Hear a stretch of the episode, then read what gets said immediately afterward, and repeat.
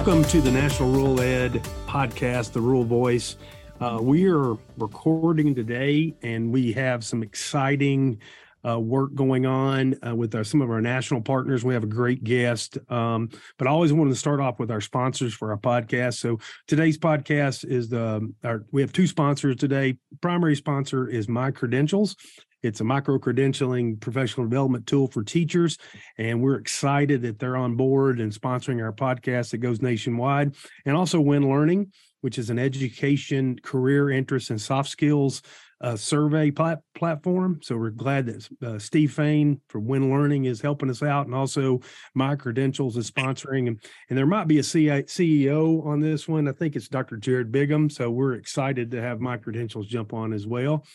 And, and that leads me to our introduction of my co-host. Uh, we have Dr. Jared Bigham, who's a longtime friend. We're 20 plus now, Jared. So that's to get this in a different category for anniversary. uh, and then also Dr. Chris Silver, who is dialing in live from the University of the South, Sewanee on the mountain of Monteagle, Tennessee. So we're excited to have him with us today. And Chris, I'm going to let you introduce our guests and we'll start the process. Yeah, so today we are joined by Jessica Culver. She is currently teaching civics and economics and uh, concurrent college credit history courses at Ozark High School in Ozark, Arkansas. Um, and this is her 20th year of teaching. And so she's doing a lot for the community there. And we thought it'd be really great to have her on, given, uh, you know, civics, I believe it's Civics Week, right, Jessica? Does that sound right? Sounds absolutely perfect. So we are so glad to have you here and uh, look forward to the conversation today, and, and I'm sure our listeners will as well. So welcome to the program. Thank you.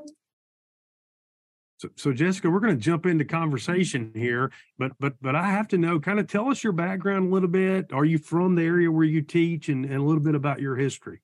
I am a native Arkansan, but I'm from a more urban area of Arkansas and made my way down to Ozark, Arkansas, in the beautiful Ozark Mountains, to a very, very rural part of the state.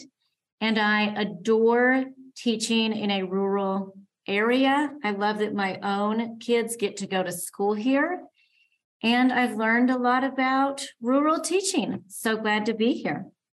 Jessica, that's great that you are in the rural area, and and I have to uh, uh, kind of uh, make a kind of plug for our our state affiliate there in Arkansas, which is Arkansas Rural Education Association.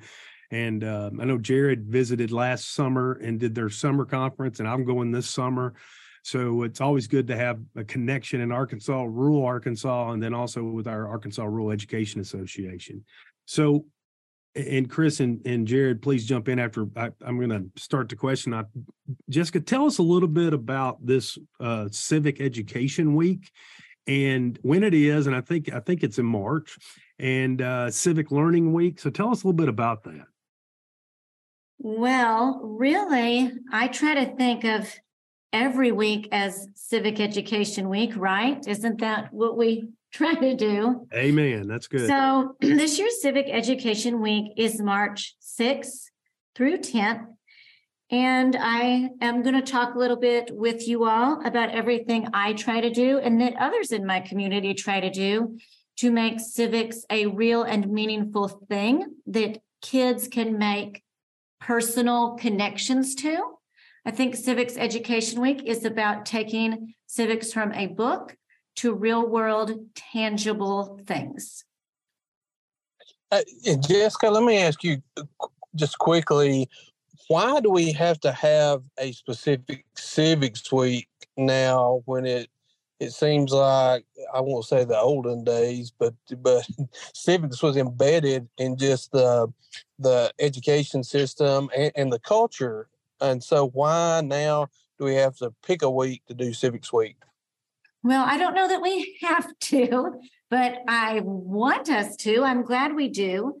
I find that young people that I teach are very curious and very excited, and they want to do better. They want to improve their communities. They want to know about resources. How do I get involved? What can I do? So I think it happens to so we can encourage them and so the community can see young people are pretty awesome. You often hear real negative things about young people, and I don't think any of that is true. I find them to be really ready to engage in civics and they're excited. So it should be a week to continue that encouragement and show the community how amazing these young adults are, wherever you live. Great. Yeah. So I, I, I just, I wanted to highlight the fact that I think our education system has somewhat drifted away from those kinds of topics. So, you know, we're so focused on the, the uh, subjects that we're tested on and and I know some states have a civics test that is required for for graduation Tennessee's played around with that for a while and um, so yeah, I, am I'm, I'm glad that you're so passionate about this. And so tell us a little bit about like what activities you do and with what grade levels uh, that you do these activities. Okay, sure. And Arkansas does have that civics test requirement for graduation. We do have that here. So I definitely do this all throughout the year. I don't want to make it seem like we do something just on Civics Week. So, big things we have done we have a voter education drive every year at our school. My students run it themselves in coordination with our local county courthouse, and everyone ages 17 years and six months can register to vote. So, they don't have to be 18 in my state to register to vote. So, we get a huge portion of our senior class registered to vote in that. This fall, all of my students who were 17 and older could volunteer to work at early voting. It was very, very exciting because my students who volunteered, they did it for free, their time at early voting, actually got to see their classmates come in and cast their first votes. So it was just amazing to see these newly registered voters who registered at our drive cast their first vote while their classmates worked the voting booth, as it were. And that also allowed students to work with others in the community and for our community to see student engagement. I do a lot of community service with my students. Next week, we're going to be teaching at the elementary school. I simply get the kiddos there and they take it away and they teach the little elementary kids. We have painted uh, things at our school that needed painted this year. We've gotten grants to get picnic tables for our school. And I want to emphasize when we, for instance, get our school picnic tables and the kids go out and put them together, I am just the facilitator. These students really do the work. Every year in the spring, we'll do this in May or April. We plant flowers at every school in our district and at our community center, and the mayor comes out and on all of these things, the students are really the ones working and putting in the effort. That's great. Uh, at, at what grade levels again do, do you work with? I work with grades 10 through 12. 10 through 12. Okay. Okay, great.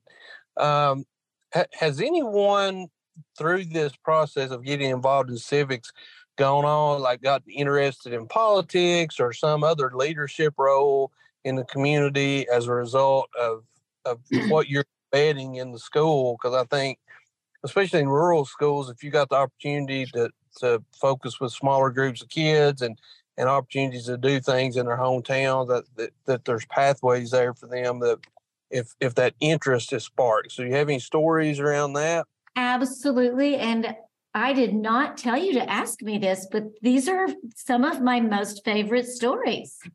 Yes. So, one of the young ladies who worked at early voting this year, uh, the students signed up to do one day of early voting. It was full volunteer time. Uh, they did not get paid. And this young gal came back and she said, I want to keep going back and working early voting. I don't want to do just one day.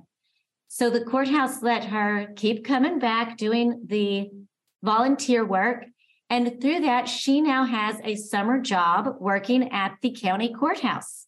and she wants to go into work within the government after high school. So th- that just happened this year. It's very exciting.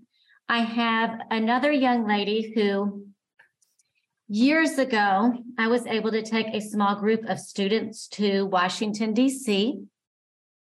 And it was an amazing time for that group of students. And one of the young ladies who went on that trip this past summer, after she was in college, she went and worked at the Washington, D.C. Capitol building this past summer for a U.S. Senator. And I was very happy to play a little tiny role in doing that original DC trip that got her interested in our government. So, so Jessica, let, us let's tag on to that that story, the last one. So, do the students fund this trip, or does the school? No, no, it was um, that was.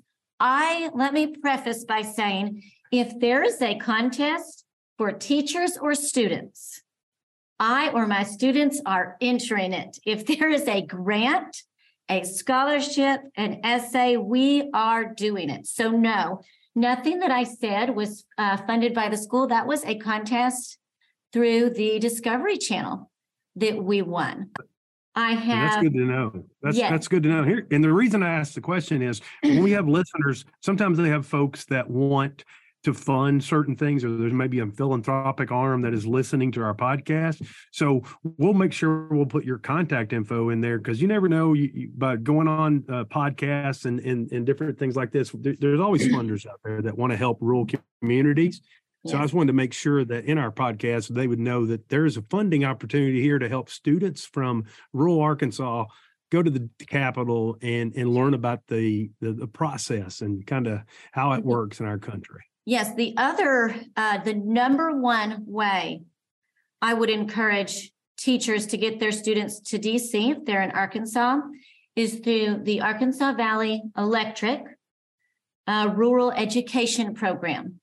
They take students from every single county in Arkansas to Washington, D.C. every summer. They will take uh, kids from my county this summer. And my wonderful student, a young man named Taylor. He was in my civics class last year and he won last year's trip to DC for Franklin County. And he was so proud to come and show me the photos of him meeting with his senators, meeting his representative. This same young man, after winning the trip, but before he went on the trip, he did for our local FBLA and our community a Meet the Candidates program for election 2022. And he completely took on the Meet the Candidates program by himself. So he is someone who did a free trip to DC, has already put together civic events where you can meet government candidates for office, and he also will have a future in politics. So always apply for the free things the worst that can happen is you're told no. That's a good point. Um, and, and if you were going to give a teacher in another rural area from the across the country to kind of give give us why should they do this? Give give us that kind of plea to our other folks that listen. Okay, clarify for me. Rural why, why should they do these programs? Why, why should oh they do goodness. anything civic education? What, what is the purpose? And and because some people may want to do this, but they just don't know how to get started. So give us the why. The why to do it, first of all, is it makes teaching fun. So I'm going to say a personal reason. It makes Good. teaching fun and rewarding. It's fun to get out of the classroom to meet people from the community, or even very, very basic. It's fun to invite people in from the community. We were studying entrepreneurship and econ last week, and we have a local winery, Post Winery. I'll give them a shout out. And I said, Would you come and talk about how to run a business in a small town and how you give back to the community as a small business? It was so much fun. The kids had grape juice tastings. The kids got to see really neat pictures and learn about our local economy. So, the first reason I would say to do it is it's fun. And if you just want to start there with guest speakers, like I just mentioned with the local entrepreneur, don't even leave the classroom then, just start there. The field trips to local museums or a field trip just to go teach the elementary school makes the day fun for you as a teacher. And if you're having fun, the kids are having fun. And think back to when you were a student. When were you learning the most? It was when it was fun and exciting and enjoyable. So, I guess for a selfish reason, do it because it is just a good time to get people in from the community or to go out into the community. And then it is also, of course, very inspirational to see me step back and students completely take on a project themselves and then to see students honored for that project. It's inspiring. Yeah, I'm, I have to admit, Jessica, I'm really impressed by your approach to it because in, in many respects, it's kind of like Deweynian pragmatism for teachers want to go back to college. It's like this experiential learning piece, right? Getting out and doing these things versus just learning about them in the classroom, right? I mean that that I, besides even the teachers, I, it sounds like the students are just capitalizing on this, right? Yes. And another uh, example I'd give we are about to very soon go compete at National History Day Regionals, which is in every state. And with that, if my students uh, win, they will get a trip to DC through National History Day. And that National History Day project, people say, well, that's hard to do in the classroom. It's hard to get any of these, like National History Day, started. Yes. But once you have the base and the setup and get it started, the students run with it. So the pre gaming absolutely is intense. But once that's over, they will run with it. And a National History Day student and myself, a young girl named Morgan, who's in 11th grade, through National History Day for free. Morgan and I are going to Hawaii this summer, a student and I, to study World War II in the Pacific. We're getting to research a local amazing veteran who lost his life in World War II. And last week, this veteran's niece came to our classroom and brought his letters and his military artifacts and yes, to get that all going, to get this student and I this free trip to Hawaii to meet this veteran's family was a huge amount of pregame. But once the pre-gaming is done, it takes care of itself and the students are engaged. That's that's awesome. It sounds like you you put a lot of work in, as you say, pre-gaming in tr- trying to access resources and opportunities and uh, tell us something that that we've missed in our questions. You want people to know about civics and and in particular the civics week or or just in general. What are we missing? There's a, a that you want to make sure people know. I guess the most important thing is ask for help. Ask the ask your community leaders Ask your school, hey, I have a great idea. Can I do this? Like I said earlier, the worst that will happen is a no. Apply, apply, apply. People say to me, Oh, you're always getting these scholarships or grant. I'm not always getting them. For every 10 I'm applying for, maybe I'll get two or three. But over time, that really adds up. So don't be scared to apply. Don't be scared of a no. Just put yourself out there. And also, if something fails, then it failed and move on. Tell the kids, oh, I really thought this was going to be amazing and this did not work. We're going to move on. So don't be afraid of failure either. That that is great advice. And and so let me let me ask you our question we ask every guest since our first episode. Um, if you've been a loyal listener, you'll know what that is and may be prepared. But, but what if you had the opportunity to be Harry Potter for a day and you could wave his magic wand and do one thing around civics education, just one wave of the wand. You can't you can't uh, uh wave for more waves. You got you get one shot. What would you do with that wave of the wand to impact civics education? Oh, this is a super easy question for me, but also I must add, Harry Potter, J.K. Rowling, and myself all have the same birthday. So I really am Harry Potter, essentially, is what I'm saying. That's awesome. so no da- doubt, my dream would be that every student in the USA before high school graduation gets to visit Washington, D.C.